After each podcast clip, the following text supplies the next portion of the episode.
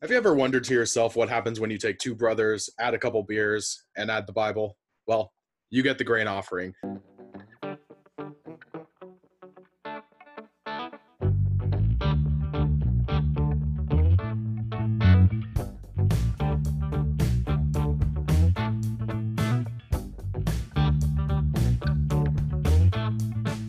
Hey, let's spend some time in God's holy word. Looking for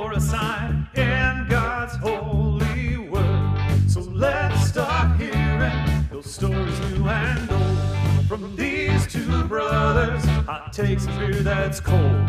They go together like pasta and meatballs. They're undeterred, bringing you God's holy word. Holy Word. It's a grain offering, bringing you God's holy word.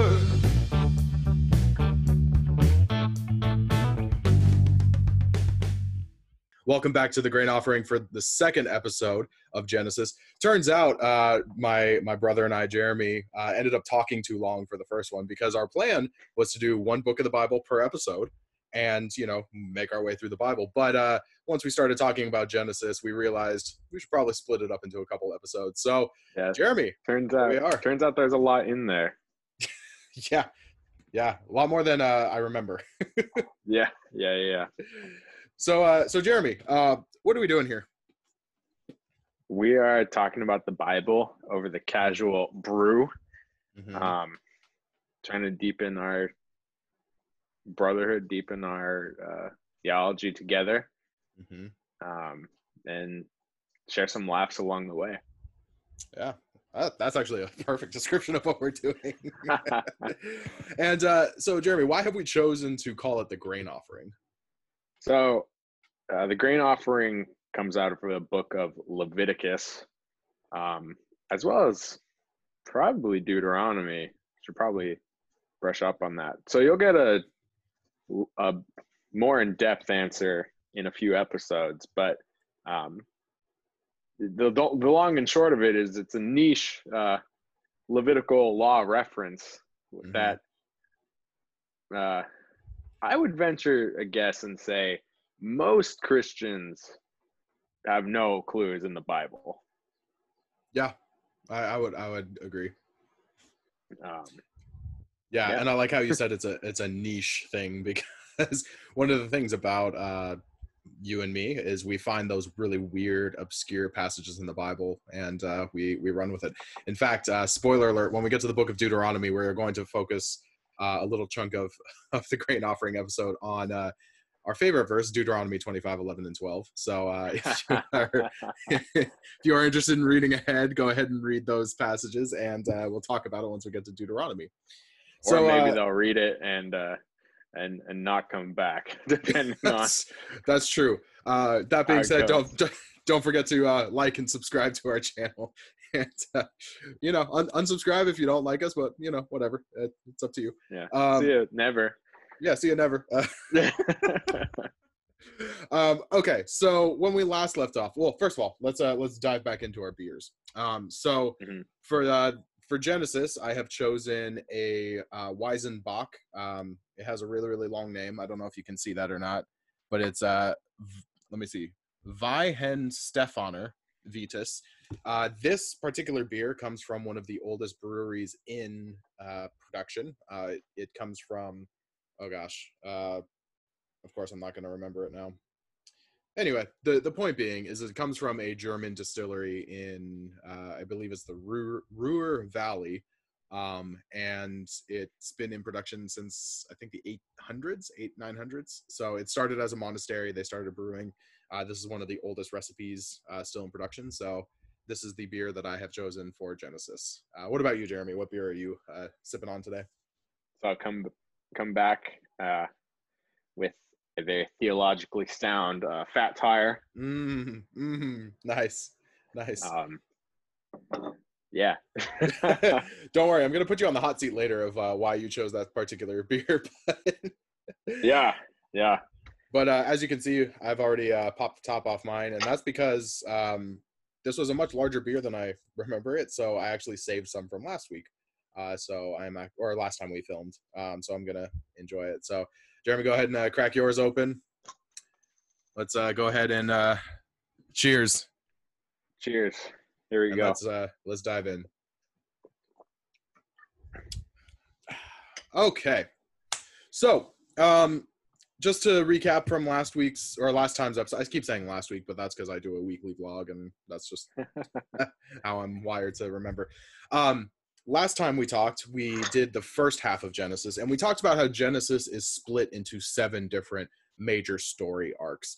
Uh, that being the creation narrative, the fall, uh, the flood, Abraham, Isaac, Jacob, and Joseph.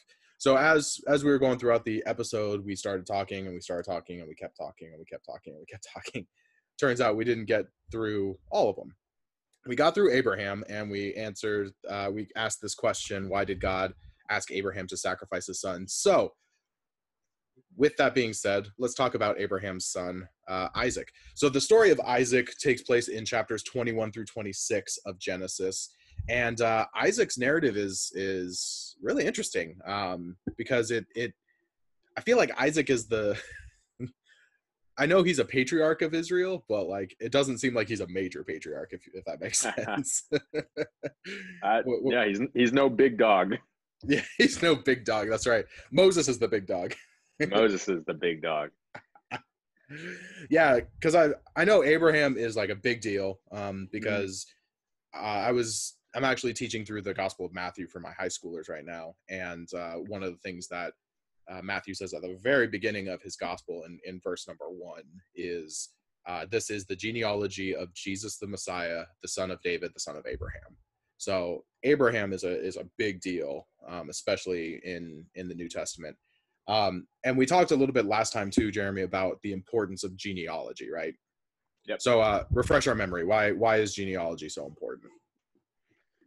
Um, it's uh, instant. Uh, I was gonna say gratification. That's wrong. Um, it, it it's in. It's um, a way of legitimizing one's spot in society. Mm. Um, last time I made the description that it's a lot like royal blood that you see in in um, you know medieval England, and being Mm. able to trace your lineage to royal blood and and having royal blood is just much better than than peasant blood in that Mhm. uh, time and place in history. Yeah. Um, And something I thought of um, after that I didn't share, but I'll share this time is you can even see that today in the U.S. with um, kind of legacy politics Mm, um, and just you know some of the mainstays in, in in the political world that we find ourselves in. right. And uh, do you have an example of that? Um, yeah. um, not not putting you on the spot or anything. well, I you know I think of some of the bigger names like like Kennedy or Lincoln. Mhm. Um, you know, those their presidencies obviously they had um, strong uh, followings, but also their kin Mhm. um, often continued their political career. I just Mhm. listened to um, a podcast la- last week that um, Donald Trump Jr. is uh, is quite possibly going to be a mainstay in the political um, Mm, political sphere, um, yeah. regardless of how this uh, upcoming election goes. Right. And that's actually interesting you bring that up in in terms of American politics because I was that that came uh, to to my mind too, especially in watching the the Republican National Convention and just you know for for better or for worse, like whatever your political um, ideology or stance is, it, it doesn't really matter. But the point being that uh, the RNC, a lot of the speakers were Trump's children. So this idea of incorporating the family into it, it it's almost making a political legacy uh, Yeah. like building it into your your family and to Yeah. to back what you said uh, too about the kennedys and, and the lincolns i would say the roosevelts as well um Yeah. but the Kennedys in particular. Um, so, for those of you who don't know, I am an American historian first, uh, and then a pastor second. Because, well, let me rephrase. I studied Very American history. here. I studied American history first because I wanted to be a history professor. And then Yeah. God called me to pastoral ministry. So then I studied theology. But the point being is uh, the Kennedys, um, John F. Kennedy, president in the 1960s, was uh, considered almost American royalty. Um, if you look back at, at most of the history books uh, and, and how historians portray the Kennedy family, it is almost a American royalty where they are seen as this this you know gracing the presence of people um his presidency was uh, also known to usher in what was called uh, the age of camelot Camelot. Camelot. Camelot. It's only a model. um, because it was this just this Kennedy was a young uh, uh, young president from a very well established family, and he was ushering in this new era of prosperity into the United States. All all that stuff, but but yeah, the the Kennedy family is is one of the mainstays in American politics. Um, so I agree. I, I think that lineage plays a huge role in America. Um, it also plays a huge role in in European patriarchs, like you were saying. Um, and we see it, playing a huge role in in the bible um, because like i said the gospel of matthew starts off with linking jesus to david and abraham now those are two big dogs in in israelite history not as big as moses but but still um you know just uh, big players in the old testament right Right. so, all right. So, like I said, uh, the story of Isaac, uh, Abraham's son, takes place in uh, Genesis chapters 21 through 26. And uh, the the big question I have. well, look at that. I uh, I didn't write down a question for Isaac. I mean, it shows. It, I mean, that in and of itself can kind of paint a picture of Isaac's legacy in the Book of Genesis. hmm Um, it, it, it's kind of tough. Isaac is just kind of like a gateway Right. player to to his sons. Right. Um, um, which then are gateway players to Joseph, right. which then is a whole gateway to the Book of Exodus. right. Um, and like you were saying last time, Genesis is really just a a prequel to Exodus. right. Yeah. Yeah. Now, let me ask you this: um, What is important about Isaac's legacy, if if anything? I mean, he's he's in there for a reason. So, what do you think the reason is that Isaac's legacy is is there? I, you know, you think about it, Isaac really is a fulfillment of uh, God's covenant. Mhm. Um, Isaac is the descendant of Abraham, hmm and Abraham's covenant with God is that your descendants will be as numerous as the stars, as numerous as the sand on the shore. Right. Um, and Isaac is the beginning of that promise fulfilled. hmm um, you know in the new testament we talk a lot about or f- not in but it both in and from the new testament we talk about the the here but not yet that's a Mm. big dissonant uh, part of theology and I, and I don't mean dissonant with any kind of negative connotation there just Sure. the sure. reality of that parallel Now, um, for for those of you who don't know what what Jeremy's talking about here is there's this there's this theological understanding of kind of this here but not yet mentality. And we see it especially manifested when Jesus talks about the the kingdom of God where it says you know the kingdom of God has come but it's not yet fulfilled. So that we're kind of in this weird in between stage where you know when the Lord's prayer uh let your kingdom come let your will be done on earth as it is in heaven. So there's there's a little bit of heaven breaking out on earth but it's not fully complete yet until jesus returns. So it's this idea that we are currently in the kingdom of god. Uh, christ has conquered death and and sin and we're awaiting the coronation of jesus at the second coming. So we're in this in between stage where the kingdom is expanding. We're, we're sharing the gospel with people. We're going out and and uh, welcoming people into the kingdom uh, before Jesus returns and solidifies his rule. So it's this this it's here but it's not yet type type thing. So that's what Jeremy was talking about. So sorry to interrupt. Go go ahead. Right. I mean, and that's that's spot on because in this circumstance, Isaac is the here, and the the infinite numbers are the not yet. hmm hmm Um, so I, I don't know if that's um, a full description of Isaac, um, because I'm sure there's things that we're forgetting about Isaac as well. Yeah, and and Isaac plays like that's not to say Isaac doesn't play an important role because he does. Um, I mean, Right. every every biblical character, their story is included because it is an important story. Um, and I think as I was thinking through this, um, I think one of the things that I I can draw out of the story of Isaac, again, more has to do with Abraham and Sarah than it does with Isaac. And uh, what I mean by that is we know that Isaac is the fulfillment of this this covenant that God made with Abraham.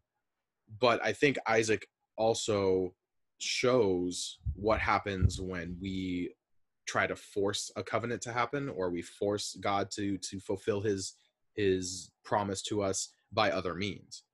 And and what I mean by that is, you know, Abraham and Sarah are really really old when the angel of the Lord tells them you're going to have a son and you know it's going to your descendants will be as numerous as the stars in the sky like we said. They actually laugh at that. Um, the, the travelers the heavenly travelers that come and visit with abraham tell him that and then sarah's off in, in the other room and she's she's laughing because she just what are you talking about? And then my favorite story about that whole exchange is sarah's like no i didn't. I wasn't laughing um, but the, the point being is what happened was uh, Sarah was super old and she was just like, this is impossible. Uh, let's let's try and figure out how this is going to work. So I believe it's it's Hagar, right? That is the the, the slave girl. Um, so they Sarah takes Hagar and says, go go sleep with Abraham because I'm I'm too old for this covenant to be fulfilled. So it has to be fulfilled some way. So Hagar becomes pregnant and she gives birth to Ishmael, and Ishmael is the firstborn, is the firstborn of Abraham. Mm. So you would think that Ishmael would be the fulfillment of this this promise, but that's not what God had had said would happen. He said that Sarah would become pregnant. So when Sarah becomes pregnant with Isaac, all of a sudden the relationship between her and Hagar goes south really really quickly, and she ends up hating her, sending her away, uh, trying to uh, discredit her, all that stuff. And what what's fascinating is is that Sarah wanted the the covenant to be fulfilled. Like she she wanted Abraham and her to to have a son and to raise him and to have it be the blessing that God intended. But the way that she went about it was trying to force it to happen as opposed to relying and being faithful uh, to what God had said. Um, so I think this the story of how Isaac came to be is a story in um, what happens when we are impatient with God and we we look at God and like, oh, that's impossible. You can't possibly do that. I mean, am, am I wrong? Like, what what do you think? No, I think that's fair. I think that there's strong intentional tones in the story that you know God ha- has his plan for how things are going to go Mhm. and the characters in the Bible and we can often uh, get a little um, ahead of ourselves and Right. try to make that plan happen ourselves Right. um, which in the biblical narrative um, often backfires or at least has repercussions that are um, are very tangible. I would say, Right. Right. um, which I think Isaac is actually another good uh, pivot point for us um, to talk about another larger theme that you see throughout the book of Genesis. Yeah. Um, yeah. Yeah. And I have I have some theories on why this is, um, Ooh. but Spicy. but but it's odd because in Genesis there's mm, at least three times that I can think of where um, a couple has children, um, Mhm. two to be specific, Mhm. and there's conflict between them, between the oldest and the youngest. yeah. Um, now, similar to what we were kind of talking about last time, this is not not foreign to ancient Near Eastern literature. This is a very common kind of theme, a common trope throughout um, storytelling. hmm Um, so it's it's not surprising that you know the Isaac and Ishmael have beef. It's not surprising that Isaac's kids have have beef with one another with one another. hmm Um, and I think that's largely in part because of this overarching theme, but also, again, the possibility that Abraham, Isaac, and Jacob are all occupying um, kind of the same spot, the same patriarchal spot mm um, Mhm. for different Okay. tribes that are then unified into one story Right. um, which is why And- I think you can kind of pass over Isaac in a sense, because again, in a sense, Isaac has a very similar narrative to that of Jacob. Yeah. He has a very Yeah. similar narrative to that of um, Adam, Eve, and Cain and Abel. hmm Um, Uh, Abraham and Lot. Um, a, a number of different ones. Yeah. Yeah. yeah. Um, so similar storytelling, um, but different names of characters. Sure. Yeah. Yeah. And I think what we can draw theologically, because the, this is the thing that I, I love about reading the Bible is, is that um, we can we can get into the weeds of like you know it, it matches other ancient Near Eastern tradition, it matches you know separate tribal understandings of origins, et cetera, et cetera. But I think we can get a theological truth out of what's going on, and I think one of the main theological truths I see woven throughout Genesis is God still working to to bless his creation even through like broken family relationships even through like people who Yeah. are are murderers and and all these things you know Yeah, um continuing with new creation in spite of ourselves. right right right right because i mean that's even present in the flood narrative too in saving noah and his family and Mhm. and the animals of like he was not going to wipe out the entirety of of creation um Right. so so yeah isaac it turns out there's a, a little bit more in isaac than, we uh had thought huh? Yeah. so okay so we have uh, abraham giving birth to isaac uh, almost sacrificing him on the altar. Then we have Yeah. isaac and ishmael having beef all throughout their lives. Uh, isaac then gives birth to jacob. And uh, jacob's narrative can be found in chapters 27 through 36 of genesis. And jacob is uh, would you say that jacob is the unifying figure of the israelites because i mean if you look at it um, if Hmm. we're thinking about like all these dis- desperate uh, stories of of origin, I feel like Jacob is the focal point because he is the father of the twelve tribes. You know, You could say that, yeah. Um, you know, focal point, I feel, would imply a strong, strong emphasis on Jacob, mm-hmm. um, which I don't know. I don't know if there is okay, as strong an emphasis as you know. Again, we were talking about Abraham, um, but then again, you know, Jacob does have these moments with God. Jacob is the one to wrestle God. He he bears the name Israel, the the namesake Mhm. of the future nation. Mhm. Um, so I, I I think my response to you saying he's he's the focal point would be um, yes and, and no Mhm. um, at the Okay. same time. I think that Jacob's story is probably how do I want to say this? It's probably less important than Jacob himself as a name for Israel. Does Mm. that make sense? yeah, yeah. But but for for our viewers, go ahead and tease that out a little bit more. Sure. Um, you know, obviously Israel is, is a big deal um, in, in the the biblical narrative as it unfolds. Um, you know, it's the nation of Israel. It is the the promise, the promised land.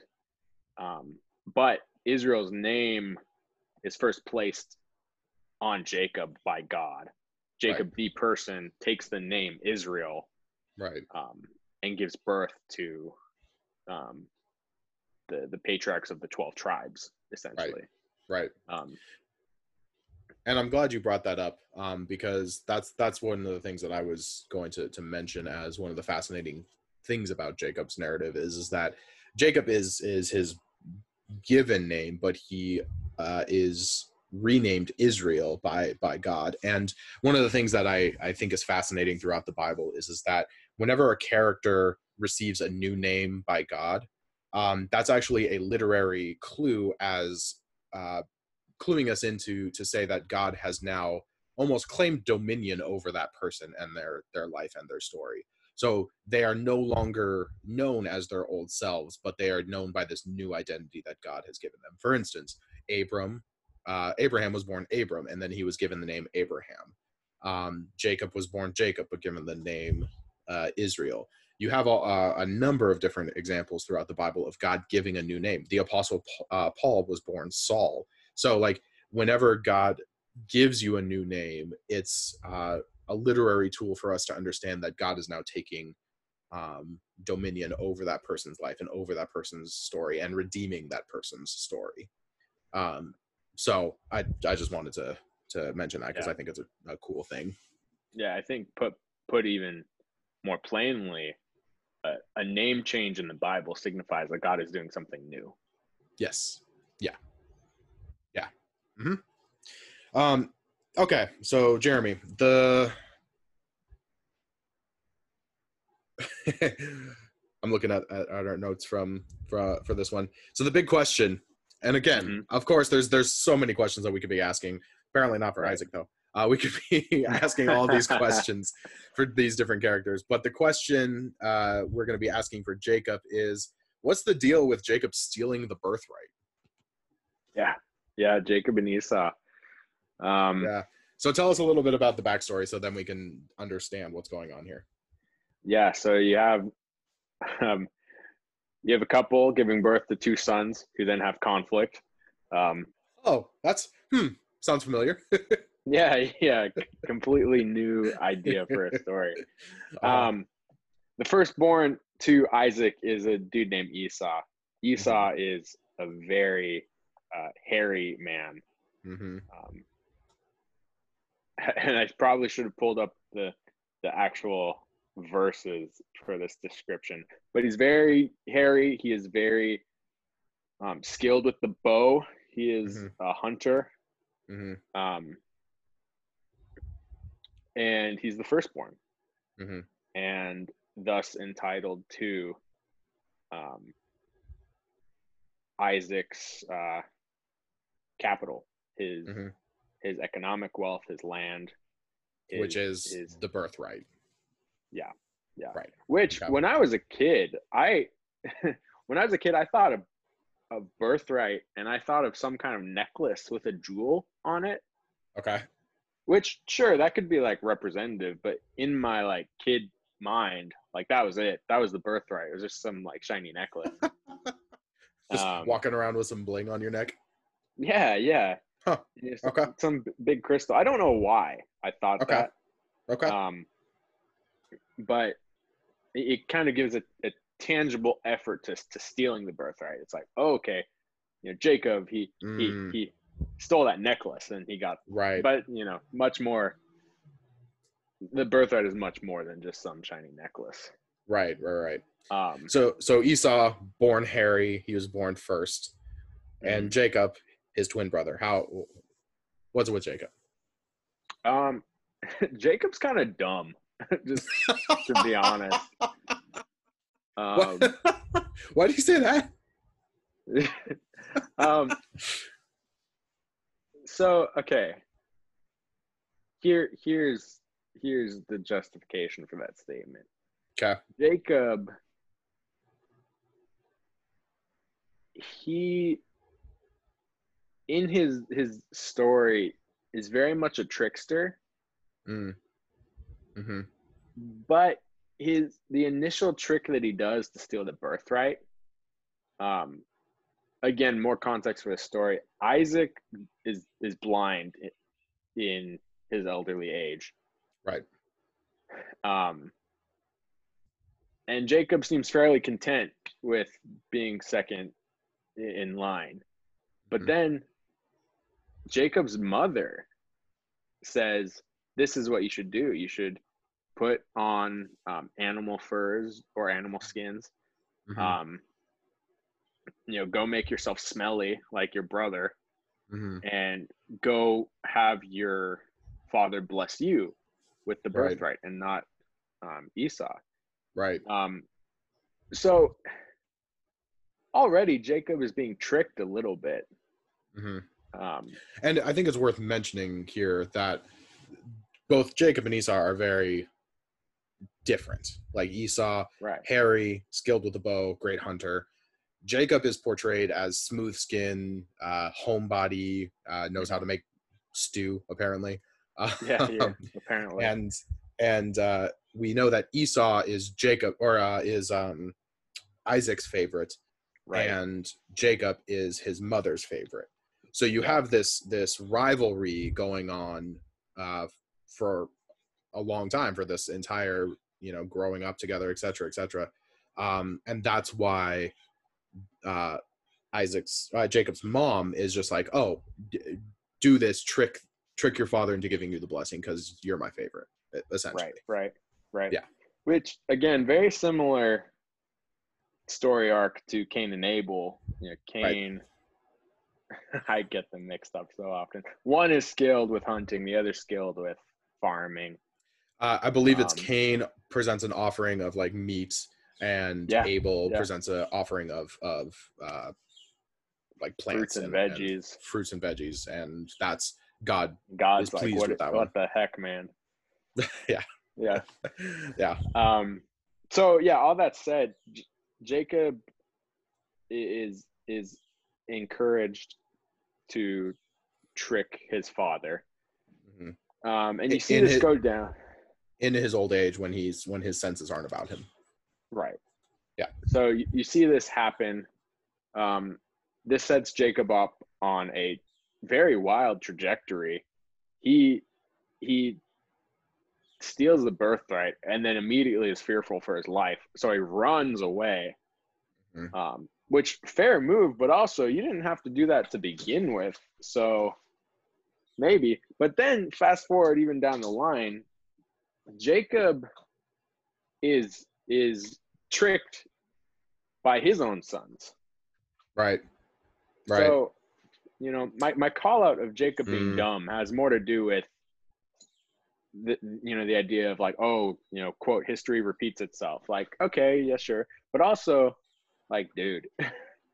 Yeah, and that's actually a, good point because I think what we've talked about of like God using uh, broken people to to bless the world regardless of their brokenness i think is is present in in jacob's life too because like you said he he's a trickster almost almost like a a, loki type figure Yeah. um in in hebrew uh history um where he he uses this this great um methods of tricking his brother and i mean we didn't even get into the like the hey you're hungry give me your birthright and i'll give you some soup like that's right right it's like you, you think you think uh, um Jacob's dumb. East Esau's kind of dumb too.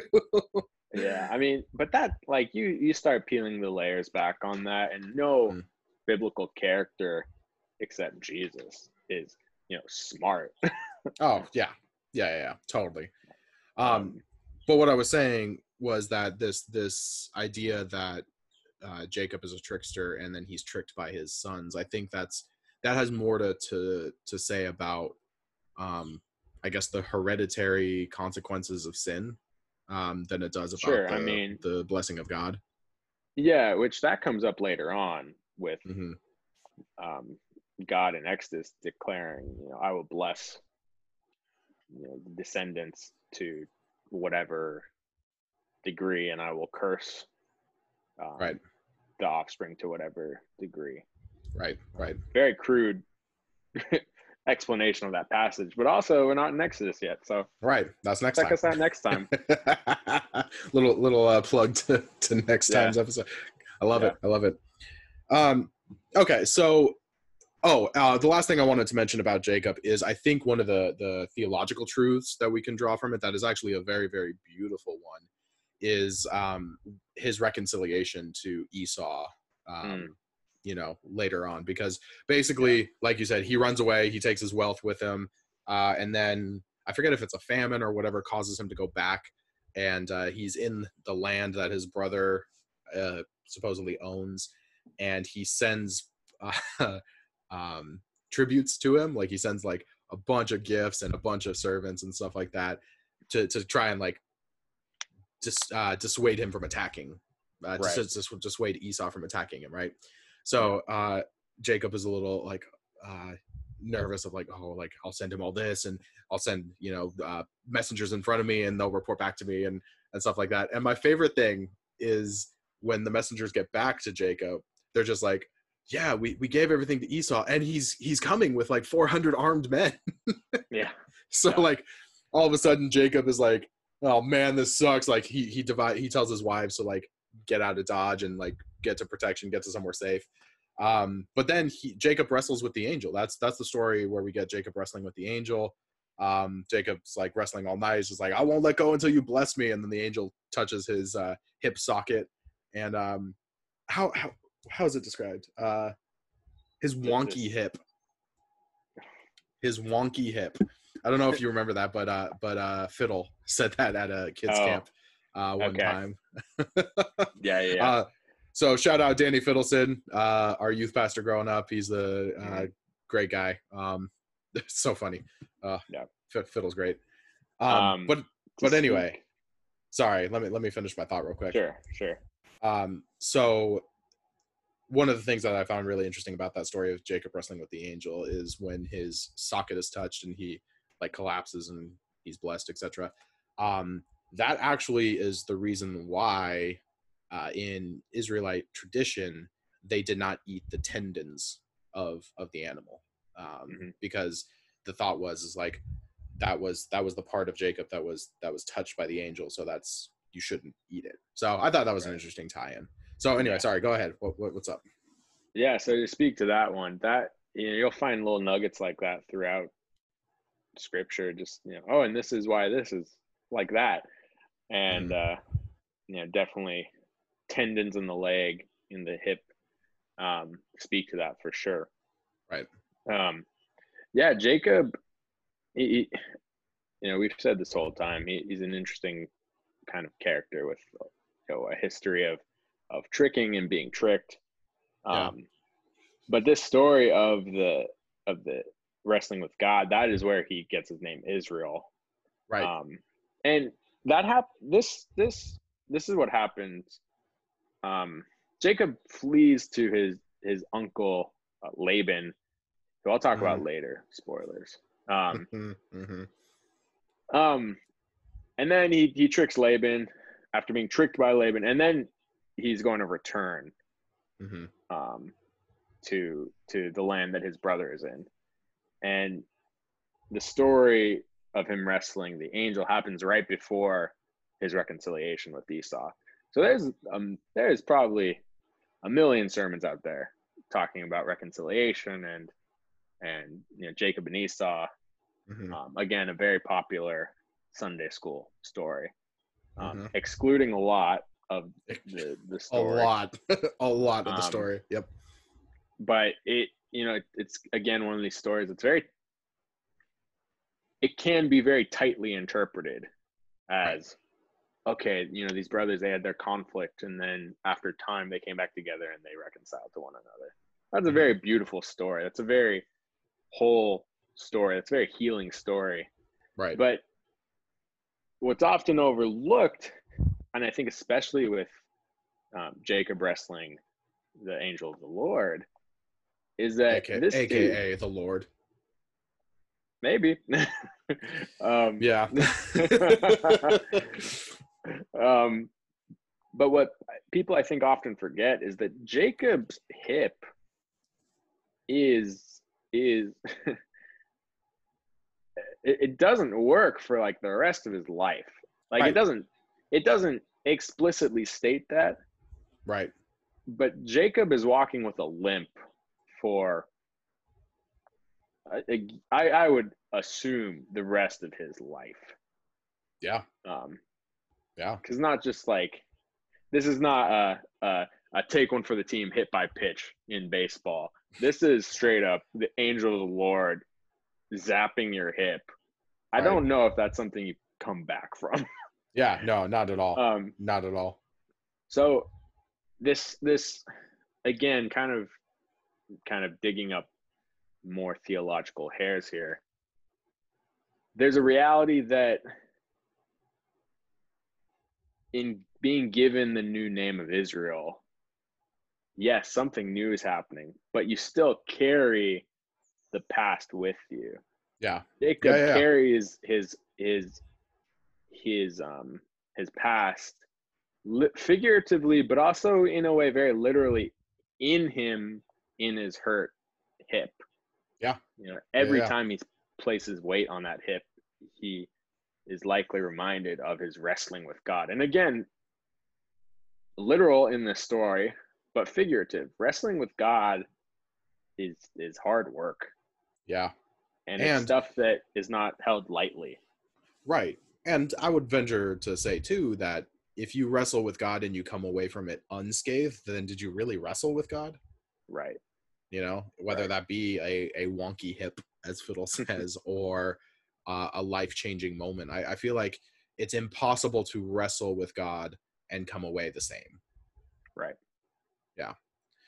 Um, and then just to, to wrap up the, the story of Jacob, um, well, I want to hear about Laban, but uh, what I was going to say about his reconciliation with Esau is my favorite story in all of Scripture is the prodigal son, um, Mhm. especially in the Gospel of Luke. Uh, I believe it's Luke 15, and um, I think that Jacob and Esau's reconciliation is almost a, a similar um, context or a similar, uh, I don't know, literary landscape that the prodigal son is, where you have this return of somebody who has has wronged the the person in charge. In this case, it, it was Jacob wronging Esau and fleeing. Um, so you have him returning to the land of Esau and expecting the worst, and then to be greeted with open arms. Uh, like that's Yeah. that. It to me, that's just such a beautiful uh, um, reminder of the reconciliation that that God has with us. Like if we if we wander, if we uh, Yeah. leave the fold of God and we come back, uh, we don't have to fear God's anger because God is is there with open arms. So Yeah. You know, so Ecclesiastes later talks about God impressing himself upon humanity. Um, and we see that in these stories of reconciliation. We see that in these stories of healing and mhm, and um, you know reuniting brothers. Um, Mhm. And the interesting thing too is that this, uh, you know, you you described it as this literary landscape. It's not just biblical. It's it's it's deeper than that. It's spiritual. Yeah. To the very core of being a human. right. So it's Um, it's not it's not simply literary. It, it has spiritual realities mixed Right. up in it. That are found in the Bible, but also outside of the Bible. Right, right. And that's uh that's actually uh, a really good point because I think that the Bible is unique. I, I want to make that absolutely clear. The Bible is very unique in in a number of different ways.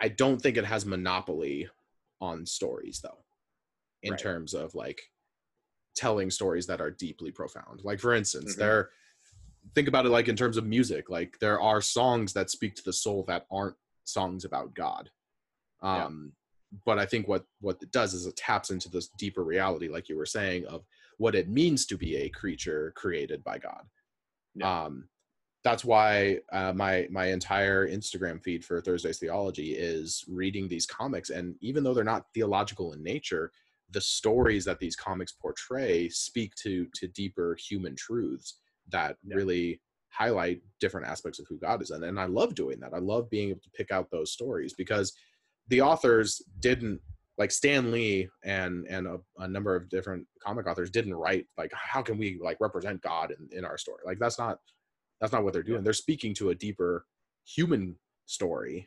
Um, and I would argue that that deeper human story is reflected in the uh, stories of the Bible, but not exclusively. Right. So, um, so talk to us about Laban. No, I have to save that for later. Oh, really? Yeah. Oh, all right. It's not really about Laban. later, as in later in this episode, or later as in a different episode. Uh, later in this episode. Oh, okay. Well, Yeah. we're. Uh, I guess we'll move on then. Yeah. Um, yeah. Move move on. Let's get going, man. all right. Got, So, of, got a lot of territory territory to cover. all right. So Jacob uh, wrestles with God, given the name Israel. Um, then he comes to the land of Canaan, I believe, um, and settles down. And he has uh, twelve sons, which Jacob and sons. Jacob and sons. Now, the thing about sons in the Old Testament, we, we talked a little bit about it last time, but your family lineage, your family line was passed along through the son.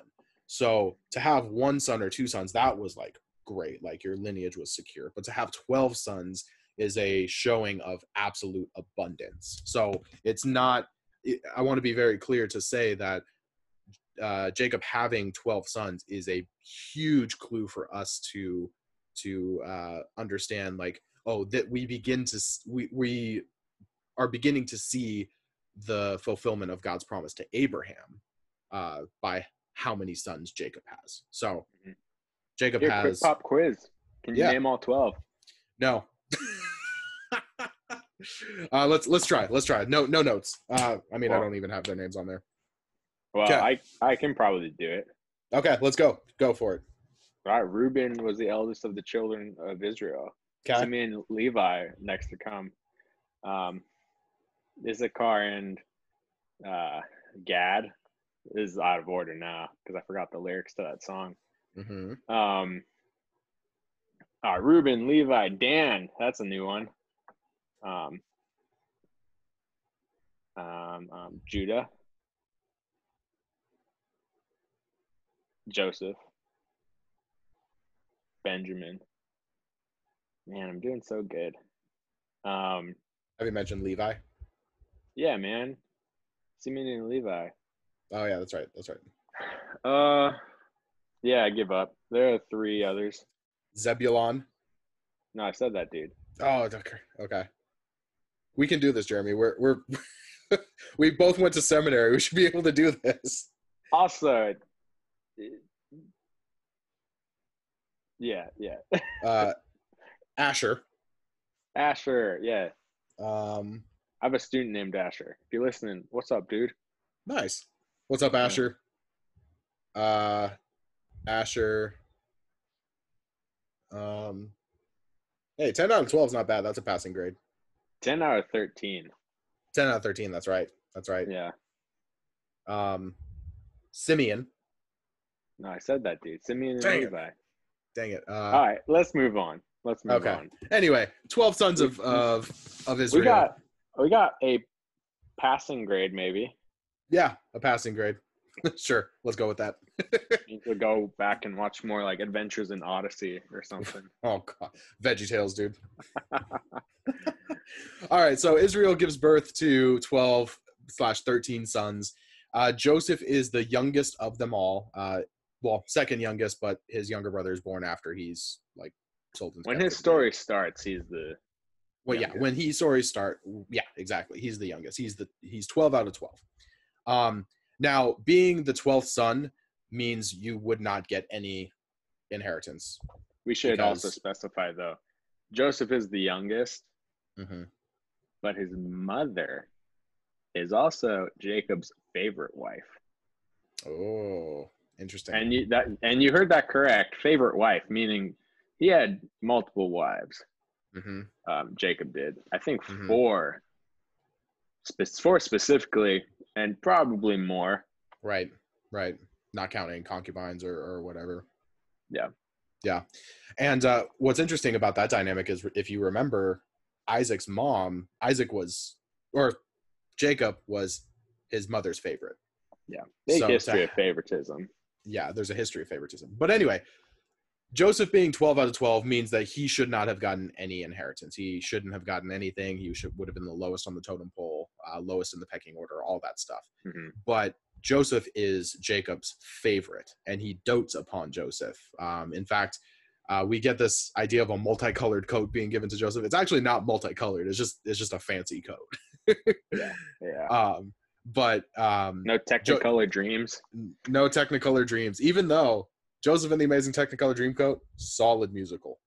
Um, so, but anyway, the point being, uh, Joseph is Jacob's favorite, and he um, has a series of dreams. Joseph's story comprises the the last part of Genesis, chapters thirty-seven through fifty, and. Joseph's story sets up what will become the Exodus narrative later on, because where Genesis chapter 50 ends is uh, Jacob and Joseph and all of Israel moving to Egypt to escape famine and settling down in Egypt. So that Yeah. brings us to Exodus, which we'll get into next time. But Joseph is the last story arc of Genesis.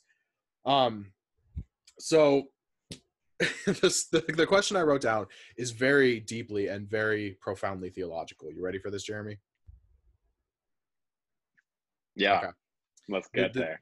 the profound and deep theological question that I have for us to answer about Joseph is why is Joseph such a punk?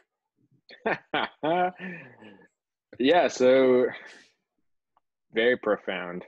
hmm Um, depends on who you ask. hmm Um, for those of you at home, keep in mind Jeff is the older brother here. I am the youngest.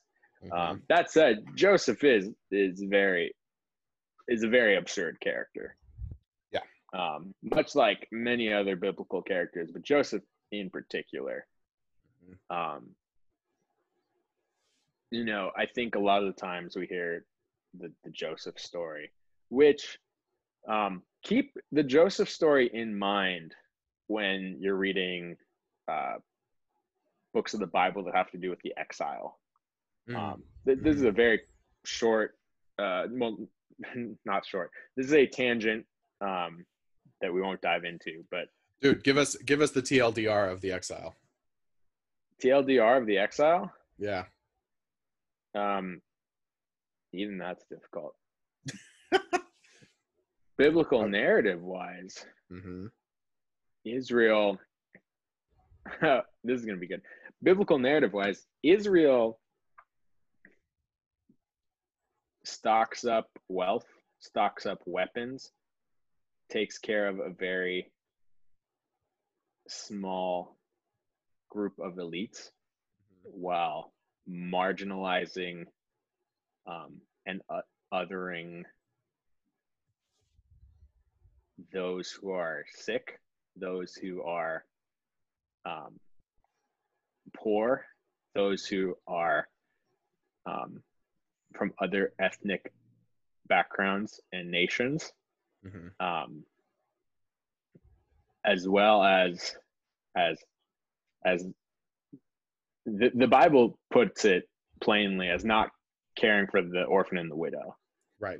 Right. Um, but there's a lot more political and economic and and militarization that's going on. right. Um, right. You know, this might sound familiar if if if you're looking at history or or today. um, um, what? yeah, this this doesn't sound familiar at all. The the store putting up storehouses of wealth and and weapons. Um, so this goes down. The prophets come out of the woodwork saying like, "Hey, you might not want to do that." The aristocracy says, uh, "No, we we want to." hey, shut up, you. And the prophets say, "Okay, well, if you do, there's going to be very clear, again, tangible repercussions that happen." Right. this this bubble is going to burst at some point. Right. Um, And then then the later prophets come along and say, "You really don't want to be doing what you're doing." Yeah, and then the bubble bursts. Mhm. Um, Babylon invades, takes off, um, takes Israel's um, uh, merchant class, takes their Yeah. their the best, the best and brightest. yeah, um, takes their creative class of of Israelites, pushes them into exile in Babylon, hmm um, along with destroying Israel for the most part. hmm Um, and then the prophets that come after that say, "You you done messed up." But also, there's some hope for the future. right. That's a popular line in Jeremiah. which uh Jeremiah 29 11, for those of you who don't know, is one of I would say one of the most often misquoted and misinterpreted passages of the entire Bible. Yeah, yeah, So definitely one of mo- one of the most miscontextualized. Oh yes, absolutely. Um, So so why why are we talking about the exile? so uh, we're talking about the exile because I brought it up. Perfect. Um, trying to connect it to the Joseph story, and here's why. In the exile, the stories that are most often, um, um, I don't want to use worshipped here. The the stories that are most often revered Mhm. um, are the ones of a Jewish person in a foreign court, and and and I mean that in royal terms, not Mhm. like like you know dribbling, you know, dunking on you know the Babylonians. um, although that'd be pretty good. I could That see would- Daniel. Yeah. Dan, Daniel could probably hoop it up a lot. Daniel, Um, Daniel has a sick crossover, yeah, yeah, yeah. But breaking the you know, you see- Babylonian ankles. Yeah. um, so you see Daniel, you see, um, you know, Shadrach, Meshach, and Abednego. You see Esther. These are exilic characters who use their positioning to better the the the plight of their people. Mhm. Um, and this is this is this is how you are good later on in the exilic literature Mhm. like this is how you are are Thi- this is this is the best standard of how to function as a human being Right. when the world is collapsing around you Right. it's positioning yourself against power against oppression in an effort to better your people Right. Right. um, looking at this purely through the the Hebrew canon lens, that people is the Jewish people. Mhm. Looking at it through, um, and this is probably putting too much clout on on an exclusively Christian lens, because this is probably also true of the the Hebrew lens as well hmm um, but your people are are those around you. Your people are those in need. Hmm um, so you have again these tropes these story arcs of of an israelite in a foreign court doing ex- exceptionally well surprising the powers um, the powers at hand with how good their god is and how good their life is. Right, and that's that's an important thing to to um, remind people of. Like even in the story of Daniel, uh, it's not how Daniel is great in and of himself. It's his reverence of God. It's his rejection of Babylonian yeah dietary or Babylonian or syrian I forgot. I think it's Babylonian. Um, yeah but Cain But anyway. Um, but like his his rejection of that um, serves as a witness to to him. yeah yeah Um, and and, and yeah, and this kind of kind of theological justification ties all the way back to Exodus. Um, so before again Exodus, before we tie this back to Joseph, we'll tie it to Exodus, in that it very explicitly states in the Exodus story that the reason for the plagues, the reason for Pharaoh's heart being hardened is so that the Egyptian people might see the glory of God. Mhm. Which we hear this, and that's a very counterintuitive approach. Which But- is actually spoiler alert. That's one of the questions I have for our next episode. but go on, go on. um, but this counterintuitive approach continues throughout the exilic story, right? Mm-hmm. You know, Daniel, like you're saying, it's not about Daniel; it's about how good God is. Right. and really it's a it's a power play. Because the the way the ancient near East, eastern theology functioned at the time is you know our god is the best our god is the strongest. It turns out that your god is usually associated with how strong your army is. So babylon had a really strong god when mm-hmm. they invaded israel Mhm. and then Israel, they had to reinterpret how their powerful God who brought them up out of Egypt, you know, slayed the Egyptians up to the bottom of the Red Sea. They had to comprehend how that God was conquered by a foreign power. right.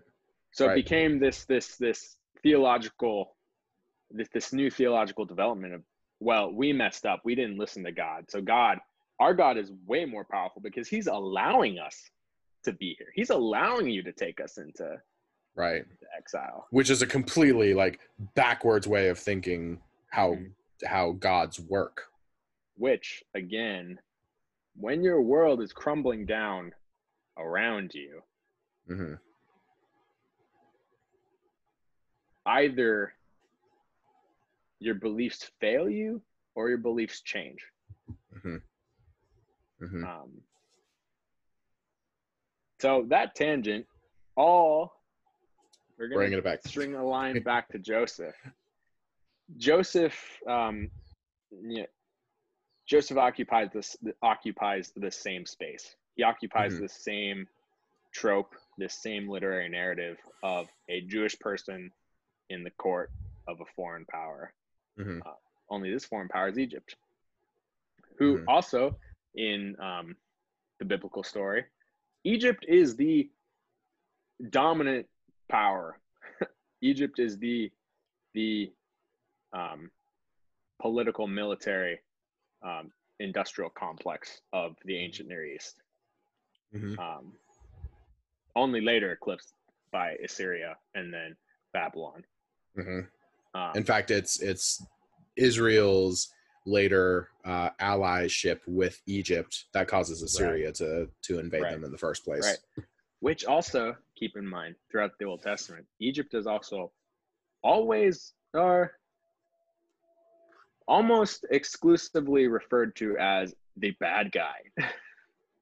Yeah. Um, Which which makes it really interesting because then Solomon, at the height of Israel's power, marrying the daughter Yep. of the Pharaoh.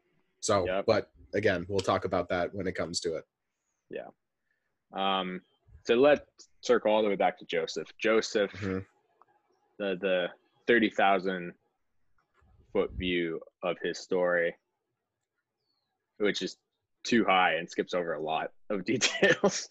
Uh, Sure. Joseph is thrown into a pit in the ground uh, by his brothers, sold into slavery, um, gets accused of rape, um, thrown into jail For life. for life, and then somehow becomes second in command of Egypt. Okay. only only after and, and this is the the part of joseph's story that i always find hilarious only after he saves the um the the uh Baker. cup, No, the cupbearer, cupbearer. the cupbearer. cupbearer of the king of the of pharaoh only after he saves the cupbearer of pharaoh who he says when you get out remember me and then homie straight up forgets and then when pharaoh's having these bad dreams like years and years and years later he's just like oh yeah there was a guy in prison that i met that could interpret Yeah. dreams Yeah. Yeah. Um, yeah, Joseph interprets dreams. Um, when he's young, has dreams of, of glory, and his older brothers are like, "What the heck, man? You don't even work in the fields with us." And keep in mind, Joseph is not like a little kid. He's not like a five-year-old punk in the way most five-year-olds can be punks when they're, you know doted upon. hmm Um, he's like a he. he's not a grown man, but he's like fairly grown Mhm. for some of the stuff he's trying to pull in the early part of the story. right, right, right. Um, no tact, uh, or a lot of tact, depending on how you want to look at it. right. Um, but yeah, Yeah. his story is very iconic hmm again because it occupies that literary trope of a Jewish person in a foreign court. right that and i also think it it occupies the the literary trope that is also uh the least being exalted um because you know you you see throughout all scripture especially in in jesus's teaching you know in order to be first you must be last. In order to uh, lead you must serve you know all, all those you know kind of like uh what we call upside down kingdom theologies. Right. um some of them are present throughout the old testament especially in joseph of like joseph is the least of his brothers. There's no reason why he should be elevated to any sort of prominence. Mhm. um, but he ends up being the second in command and ends up saving his entire family. Um, and yet again we see another uh, instance of reconciliation with joseph and his brothers where Yeah.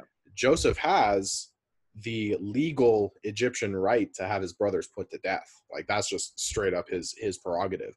And yet he chooses not to. So Yeah. um I think there's something we haven't even touched upon yet, but is very present throughout the the Genesis narrative is just how close the covenant of God with Israel and Abraham and, and all all the subsequent people almost fails because of one thing or another. Like if if Joseph would have died in prison, or if Joseph would have put his brothers to death, or if Sure. Isaac would have been killed by Esau, you know, like all or Jacob be killed by Esau. Like there's all these um moments where things could go terribly wrong and they and they don't. So Yeah. Which there's I think among many stories that could be told, there are two big ones that come out of that kind of thinking that you're bringing up of like so many opportunities for the story to go wrong Mhm. in light of God's promise. One story says, yes, things have come close before. mhm, um, and kind of lives in in a in a scarcity mentality at times of, you know, what if this went wrong? What if that went wrong? Right. Um, which places very precise moments and precise action and precise historicity to the bi- biblical narrative, which I think is Mhm. fine.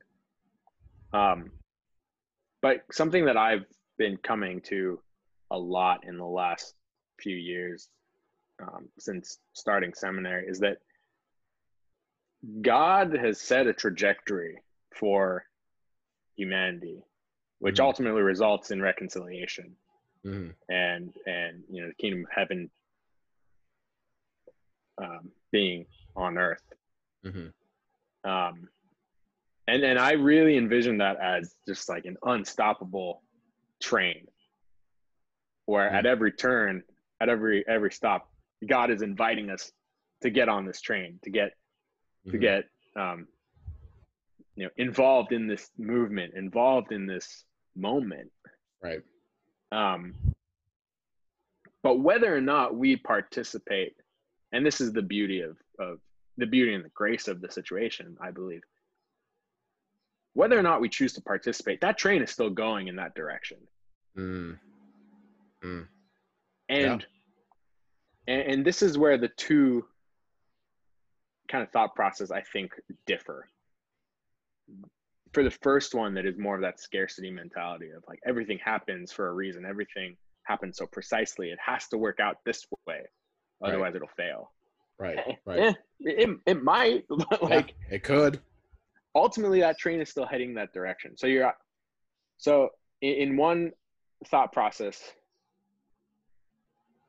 it's almost acting out of out of fear Mhm. almost Mhm. acting out of um I have to make the right decision. Yeah. I have yeah, yeah. to.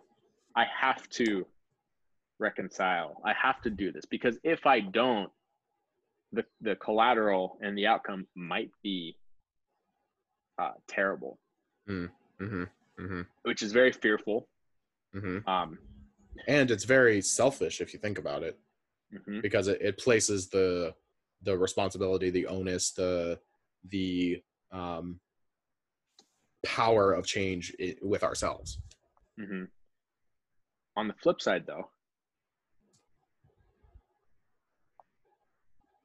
God is that train toward reconciliation. Mhm. and if if we already fundamentally understand that that's the direction of where things are going Mhm. we can feel very uh demeaned by that maybe and being like oh it's not up to me it's Right. not the the very thread of cosmic reality is not my responsibility or that the the world and the universe and everything in it doesn't revolve around me hmm yeah and that's where i think the grace and empowerment and joy Mm. come from Mm. jesus is never encountering people and telling them you're one mess up away from being kicked off of this train. Right right. At every turn he's saying there's something new going on here. Hmm come and join it. Hmm and if you're ready for that you are welcomed on that long and difficult and and joyful journey. Yeah yeah. But jesus never never panders to people. He never he never he never strings people along when they're not ready. Hmm he turns quite a number of people away or Yeah. at least i should say he allows them to turn away. Yeah. Yeah yeah yeah. and i actually think that that's a, a perfect place to to wrap up um because i think one of the well we'll get to to last call in a second.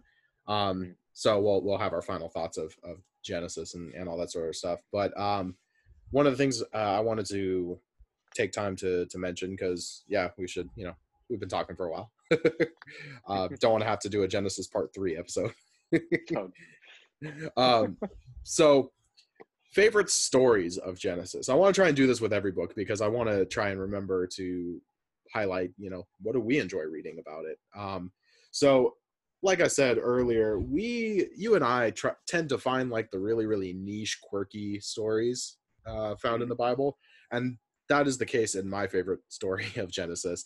And my favorite story in Genesis has nothing to do with any of the characters we've talked about. My favorite story in Genesis uh, happens in Genesis chapter 14 with uh, Ab- Abram is involved in the story, but the story uh, is of who he encounters.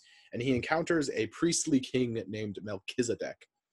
And uh, Melchizedek is only mentioned for a few verses in chapter 14. And then the only other time he's mentioned is uh, in the book of Hebrews in the, in the New Testament saying that Jesus is a priest in the line of Melchizedek.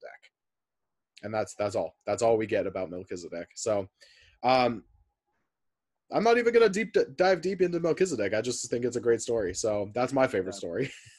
what about you, Jeremy? Um,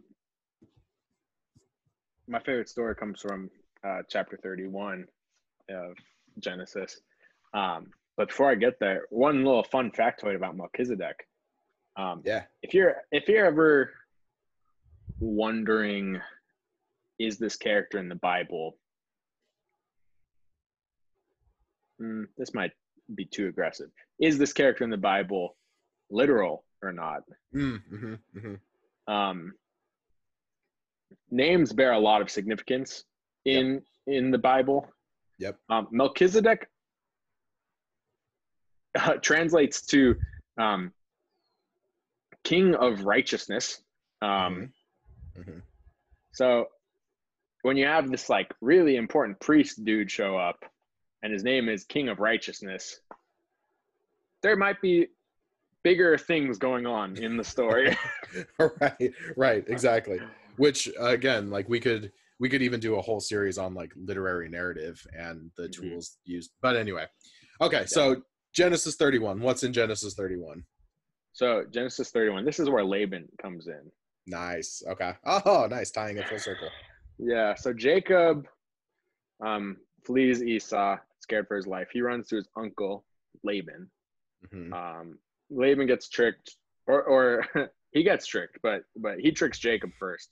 Mhm. Um, and then after some very intentional breeding of sheep, um, i know exactly what you're talking about yeah, after some very intentional breeding of sheep, Mhm. Jacob decides, okay, I'm gonna gonna leave Laban now, having stolen legally, um, because they made a deal about it, but having stolen the lion's share of his his capital in in Mhm. sheep, and and isn't isn't the sheep that stay with laban aren't they like sickly too like aren't they like Yeah, I think so. strong yeah yeah. yeah.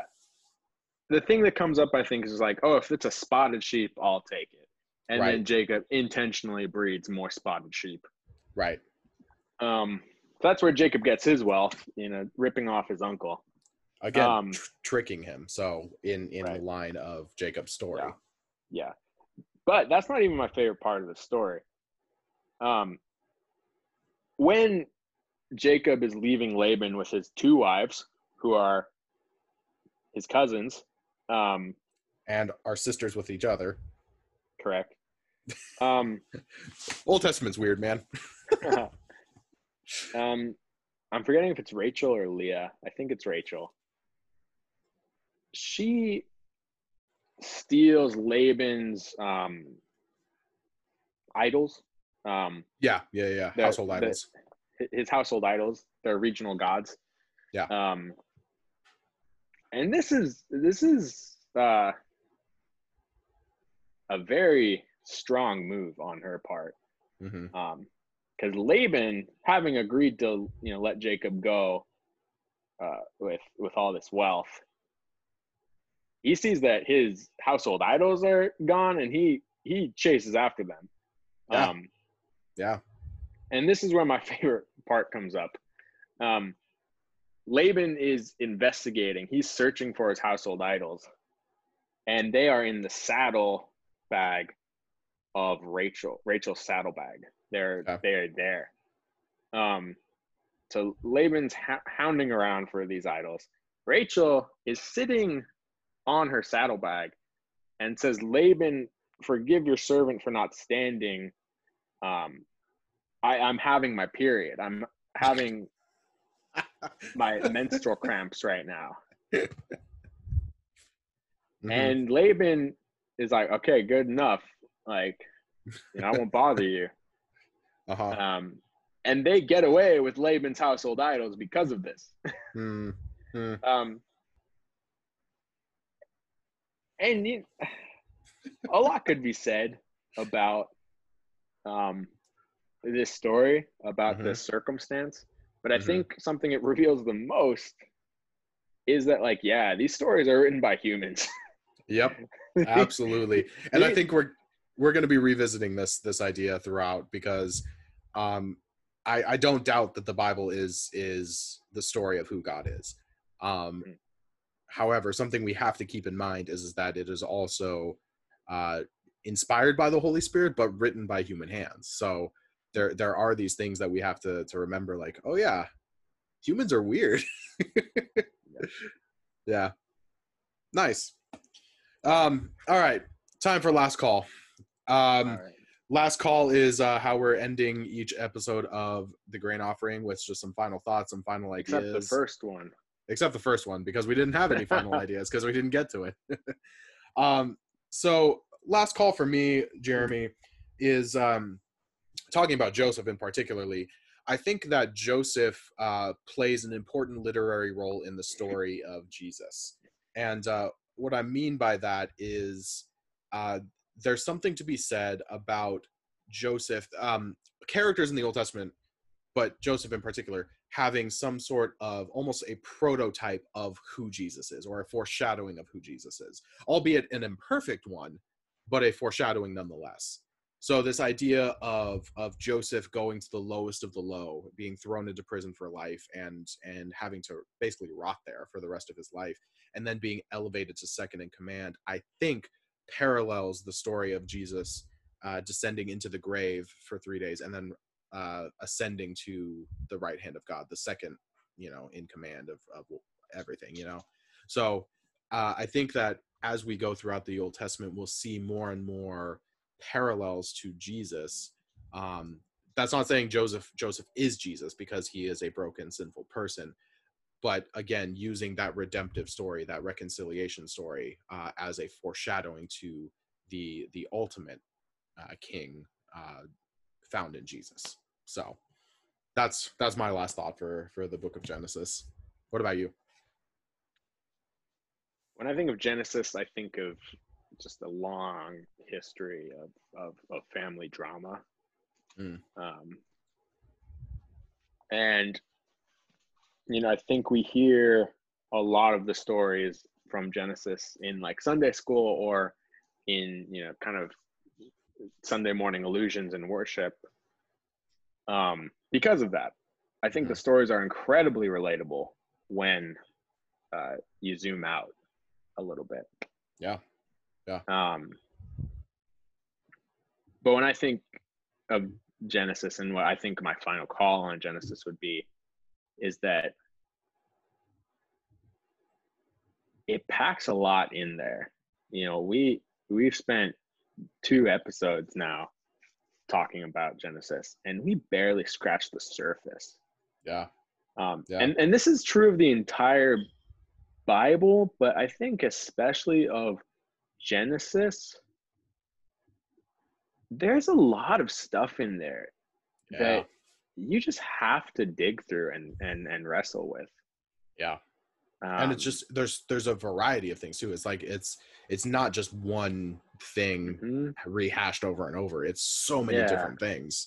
Yeah, and, and in different types of literature, like you know, I, judges is there, there's a lot of judges you skip over. There's a lot of of stories that you skip over in judges, but like they're all kind of the same story Mm, um, mhm. in, in one way or another. Genesis, you just you flipping through and and you find a lot. So Yeah. Yeah. it's it's an incredibly difficult book to read. Let's Yeah. let's let's state that, put that out there. And hard as in like not necessarily hard to comprehend, more so hard to do justice to it. hmm Again, zoomed out, the stories make a lot of sense. You can extract a lot of good moral nuggets, but you'll miss, or I say, I should say, you can miss the deeper truths that would have been very obvious for the tellers of these stories. Right. Right. Yeah, and I think that that's going to be a common thing that we we come back to a lot uh, in these videos is going to be um, don't take it for surface value because if you do, you're going to miss a lot. Mhm. You know? You'll maybe feel like pretty good, but feeling pretty good only lasts so long and Right. can only get you so far. Exactly. Exactly. Yep. Um, all right. Well, we have come to the end of our discussion of Genesis. Finally, uh, only took us two and a half hours or three hours, however long we've been talking. Um, but uh, thank you for joining us. Uh, make sure to to subscribe to our channel if you want more of these really nerdy discussions over beer. Um, if you if you have any uh, questions or want to answer the questions that we brought up in the in the video, just drop it in the comment section down below. We'd love to hear from you. Uh, but other than that, um, I'm ready for our tagline. Are you? Sure. All right. Well, this is uh this is no, I'm getting ahead of myself. I'm Jeff, And I'm Jeremy. and this has been our grain offering. Cheers.